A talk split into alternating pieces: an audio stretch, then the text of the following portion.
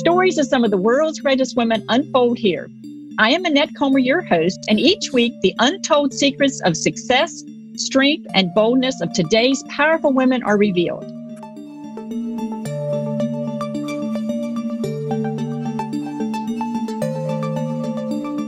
Today's woman grew up being taught to make her own way. She thought she might be a lawyer, but had no passion for it. However, while in college, windsurfing caught her attention, and she went on to become a professional windsurfer and to be the first woman in the world to kite surf.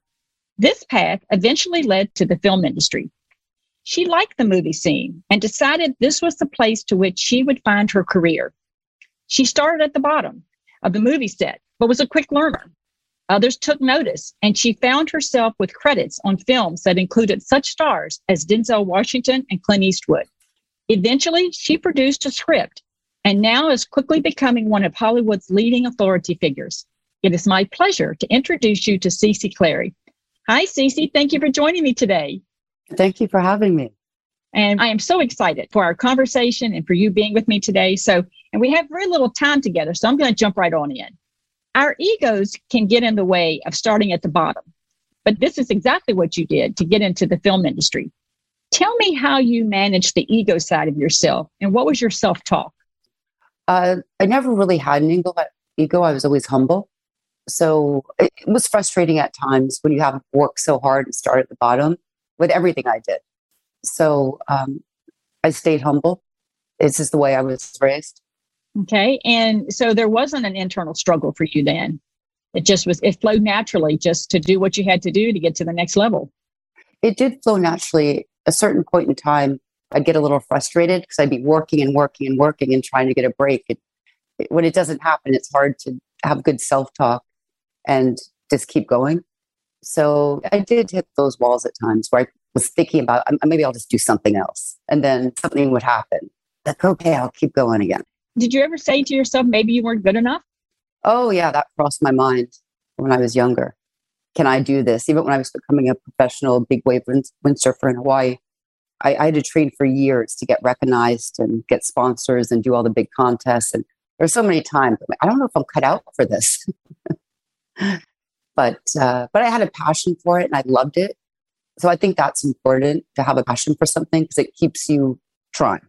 Yeah, yeah, and I think when you do have a purpose behind something, it does help you get through those times when you think, what am I doing? Why am I doing this? It keeps pushing you forward for sure. So there are not many women film producers. So, what are the challenges that you have seen? Because it's certainly very much a predominantly male industry. And then once you share those challenges, I want you to also tell me how did you navigate them? Well, that's a very good question. I've only been producing for about four years now, even though I've been in the business for a long time. And I wasn't aware how male dominated it was until I got into it. I personally have been very lucky. The men I've worked with have been wonderful. They've been mentors. It's still challenging because I don't have women mentors, just men, but they've been lovely and really, really helpful. And I don't know if that experience is the same for other women. I imagine not.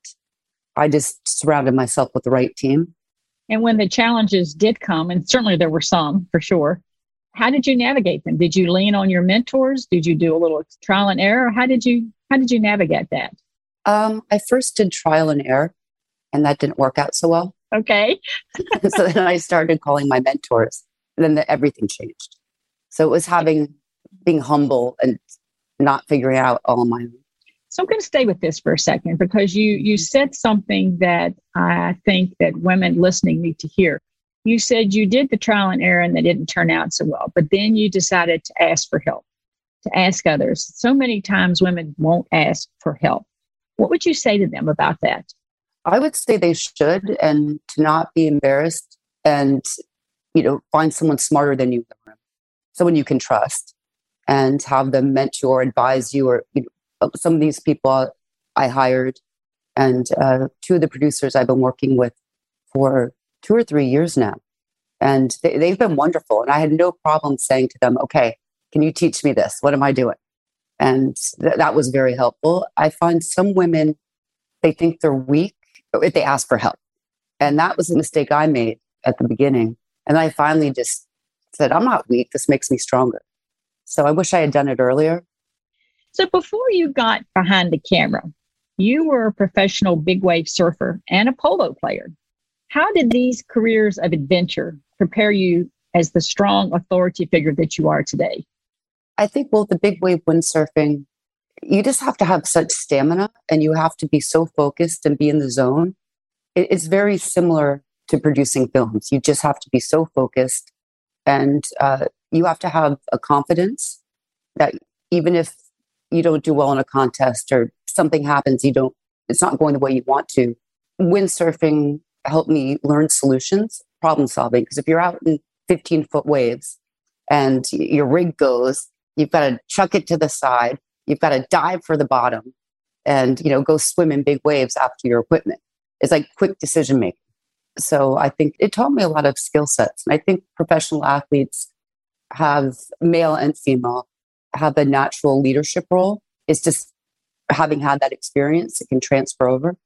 And are there things that women that aren't professional athletes, what could they do to gain some of those same skills? Well, I, I think it's just uh, having confidence, not being afraid to ask people what you don't know. Uh, you don't always have to be the smartest person in the room. I, I think a lot of women think they have to act extra strong and not ask for help in certain situations or just be able to say, Hey, I don't know this. How can we solve this problem? And I, I think that's a cultural thing. And it's just because it's so male dominated industry mm-hmm. that it's, it's natural for people. But if they realize, or other women realize, there's another way to do this, I, right. I, I think that would be helpful. And I think in that space, Cece, that um, you know, think of the the windsurfing and the polo playing and those these adventures that you took. They certainly pushed your comfort zone, no doubt. And I think when we allow ourselves to be comfortable with being uncomfortable, there's some brilliant moments of growth that happen in that. Do you agree with that? Oh, I do. I do. And both those sports are male dominated as well. yes, they were. so that was some good practice. and I kept pushing those skills and, and getting you comfortable with being uncomfortable because there wasn't a lot of people that looked like you in either one of those roles. Yeah, I got comfortable being uncomfortable. I got more humble and more humble. So when we are in overwhelm, which certainly has been a lot for so many people in the last two to three years, it's real easy to not deliver on all your promises that you make. What are your thoughts on the importance of doing what you say you're going to do? Oh, it's so important. In Hollywood, there's a lot of people that, you know, say they're going to do something and don't. That's more the norm, especially if you're a newcomer as far as a producer and running a production company. So I just have a way I go about it where I analyze it. Can we do this or can we not? If we commit to something, we do it. And we can't commit to it, I'm just very upfront. I don't think I can do this, but I might be able to, but I can't promise anything. And the minute I, have gotten a good reputation for that. The last two directors I worked with, Fred Wolf on 40 Love and Michael Morris on To Leslie, everything I promised them I was going to do, I did from start to finish. So I think that's really important. I think that's the most important thing, really, as someone breaking into Hollywood. There's so many people just come in and, you know, they say they have the money and they don't, or they say they have this lined up and they don't. And so people are very apprehensive about newcomers. So I think that's really important. And that translates to no matter what industry you find yourself in. And I think it really, yes. yeah, and I think it's really important, Cece, if you are a woman in a predominantly male space, because they already are expecting you to not deliver on what you say you can do. I mean, it, we're already marked. Do you find the same? Yes, you have to prove yourself. And that's in any industry. Absolutely.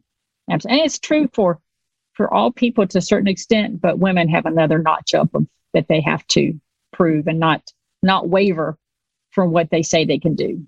Mm-hmm. You know, there's this saying, and you've heard it too. You know, fake it till you make it. I'm not sure that's good advice. I think that's somewhat. I think that's bad advice. What do you think? I, I think that's bad advice. I do too. You know, and and I heard that a lot when I was younger, and um, you know, now that I'm older and wiser, I'm thinking, mm, no, that's not necessarily good advice. I agree. I don't yeah. think I, I, heard that growing up as well. Did you? yeah. Okay. Doesn't work out so well.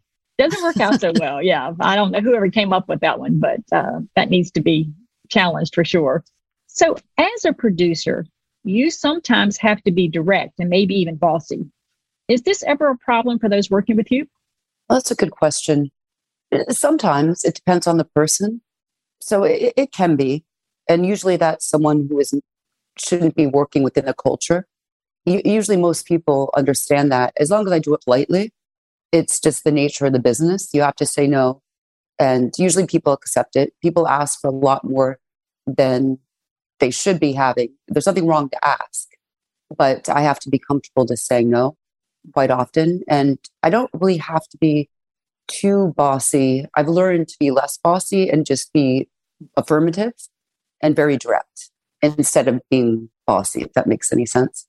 And do you ever soften that with a smile or a tone of voice? Oh, I do it with a smile. You're asking yeah. to do something tough, right? I'm getting used to it now. It used to make me so uncomfortable. But now I just, you know, with a smile say, no, that's not going to work, or this, this is going to work with a smile. Or so. that's not going to happen. or that's not going to happen. yeah, Keep it light.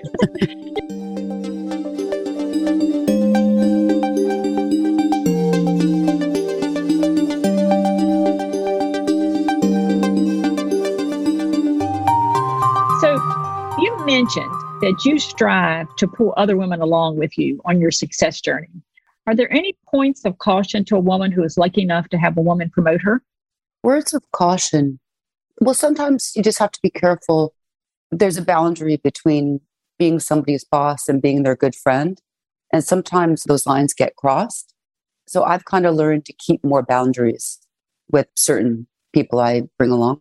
Okay. So let's stay in this space for a second several ways I want to go with this. How can a woman that is engaged with a mentor like yourself, how would she know what those boundaries are?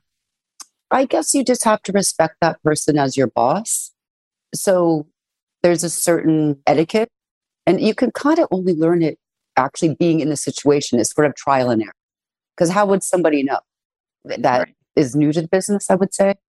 So I, I think if you're intuitive, you just sort of see the cues and then you know you redirect. But i think you can be close friends with your coworkers and which i am with all of mine and people i'm bringing along.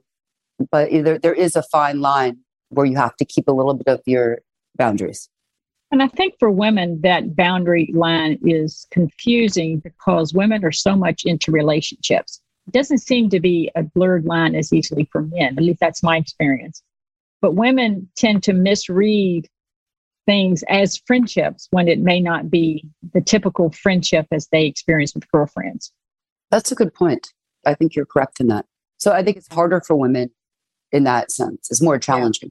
Yeah. I think it's more confusing for them too. Yes. As well. And unless somebody helps them understand that, I think it is a place of confusion that they they they they get miscues and they don't know what it mm-hmm. means. So I'm going to stay with this again because I, I'm, I'm going to dig a little deeper on this whole concept of boundaries. Do you find that it is important for you to have boundaries in other areas of your life? Yes. And give me some examples of what a typical boundary would be for you. Uh, just in general, with it depends whether it's a friend or my family, or it, just in general. I've just learned stronger boundaries within my personal life and this would be like with your time or your energy or or anything uh, that affects who you are and your energy all of the above. Yes all of the above. Is that something you've always had or did you have to learn that? I had to learn that. Was there pain along that learning? Yes because it's really frustrating and it's stressful when you feel like you have to please everybody and then you realize no i don't. I'm kind and nice to everybody but you can't please everybody. It takes your energy and it takes away from your own success and focus. So I, I just learned that the hard way. You know, you can't do favors for everybody. Did that show up the hard learning? Did, did it actually take a ding on your career or your health? No, no, luckily, because I caught it in time. Okay. All right, good. So I, I'm going to stay with that just for a second because in that space of not having boundaries, you can find yourself approaching the edge of burnout. When you find that for yourself, even these days, what do you do about it? Because driven women I, like you and I can get to that burnout edge awfully quick. It, it depends whether it's work related whether it's uh, friendship related or, or other things. I just identify it now. And I, I do get burnout, but I'll do things like I'll go get a massage or I'll, I have a new thing now. Uh, my best friend that I'm staying with here in Georgia, we go to dinner every night because I work all day. I roll out of bed until dinner time working. And I made a thing now. Every night we go to dinner together or we order taken together. Or, you know, if I feel really tired from traveling, I'll just take a couple hours and go find somewhere to get a massage. You know, I just sort of stop and find a little more balance because at one point I was just working around the clock. I mean, until like midnight every night. I'd go to bed and work again. And I didn't find that too healthy. It was just getting me tired. For sure. For sure. And there's a lesson in that for all women listening is that we really need to be careful. The more driven you are, the quicker you can get to that edge of burnout. And oh, you can. It's not a pretty sight, is it? No. a, good example is, uh, you know, even uh, when I was down in Austin, I have a lot to coordinate for the South by Southwest Festival for to Leslie. And I, I just realized I can't do this all. You know, I need a party planner. You know, I need some other people on the ground there. And I was getting really overwhelmed just thinking about managing it all.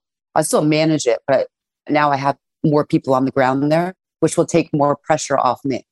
So I can actually do my job instead of plan a party. right, right, right. Do you think sometimes it's easy to get caught in thinking you can do it all? Yes. Nobody else can do it as well as you can? Yes. It depends what it is. Sometimes it's easier to get stuff done yourself, and you just have to identify what those things are. Hmm what's quicker for me to, to do or what's quicker for somebody else that maybe I don't have that skill set. They could do it way faster and better. Right. And that eliminates a lot of frustration. So, what kind of leader are you? Uh, that's a good question. I think uh, I'm a strong leader, but very nice. I do everything, I treat people the way I'd want to be treated. So, I always think of that. If I were in that person's position, how would I want someone to talk to me? Or how would I want them to treat me in any given situation. So I think that's the best way I can explain it. And do you find that uh, there are men directors and producers in Hollywood that share the same style? Yes. Uh, the ones I've worked with, Fred Wolf and Michael Morris, is amazing. They set the tone from the top. The way they treat the actors, the way they treat everybody on the set, and the way they talk to people, it's just, they're, they're just great role models. So I've lucked out. I've worked with great directors as a producer. And do you find that there are people, men and women on the other side that maybe aren't so nice in terms to work with? Yes. I won't say any names. of course not. No, we don't want to identify those. No. I don't get in trouble. You'll get nasty grams going to them. yeah, right. But the, the thing that I find interesting is that what you shared as your leadership style, often people don't think of men being nice and kind and family oriented and all that. And I find that is not necessarily true at all. That those leadership traits can show up not just in females, but in males and vice versa. When that nasty side can show up in female leaders just as much as it can in, in male leaders. I agree. That's correct. So, how about other film industry women leaders? Are they approachable? You know, I don't really know any. I, I work with all men, really. I mean, I work with a, a few women, and you know, they're great. But as far as the ones that are, you know, more experienced than me, I just don't know any, which is really, I guess it makes sense. If only, I think you said 20% or 30% of all producers are women and the rest are men. So I guess it would make sense I'd have more men, uh, mentors and partners.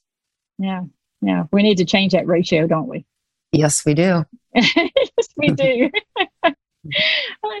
Is there anything about your journey to greatness that we haven't covered that you'd like to share with other women? I would just say treat everyone how you'd want to be treated. Find your passion and stick with it because that will give you the energy to keep going when you fail because there's always failure. I don't know anyone who's succeeded without failing first. So, not to get down about failing, but maybe redirect. Okay, who could I call as a mentor? What different approach could I take? Because obviously, you know, something's not working, to keep hitting walls, make a new strategy.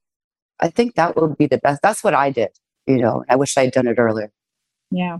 Yeah. It's a shame we have to have a lot of skin knees before we get to that. exactly. And before I wrap up this interview, you got right before we came on uh, here very recently, you got some very good news about your latest film that you produced. Do you want to share that with our listeners? Oh, yes, it's very exciting. It's uh, called To Leslie. It's going to South by Southwest. Michael Morris is the director. We have uh, Andrea Riseborough, Marc Maron, Allison Janney. It's a great cast. We shot it during COVID, the height of COVID. I wasn't sure if I was uh, crazy or ballsy, but it turns out it was ballsy. And we didn't shut down during COVID. Nobody got COVID. We wrapped December 24th, and now it's going to South by Southwest. So it's pretty exciting. We have amazing cast. We also have Stephen Root, uh, Andre Royo, Owen Teague, and it was all shot on film by Michael Morris.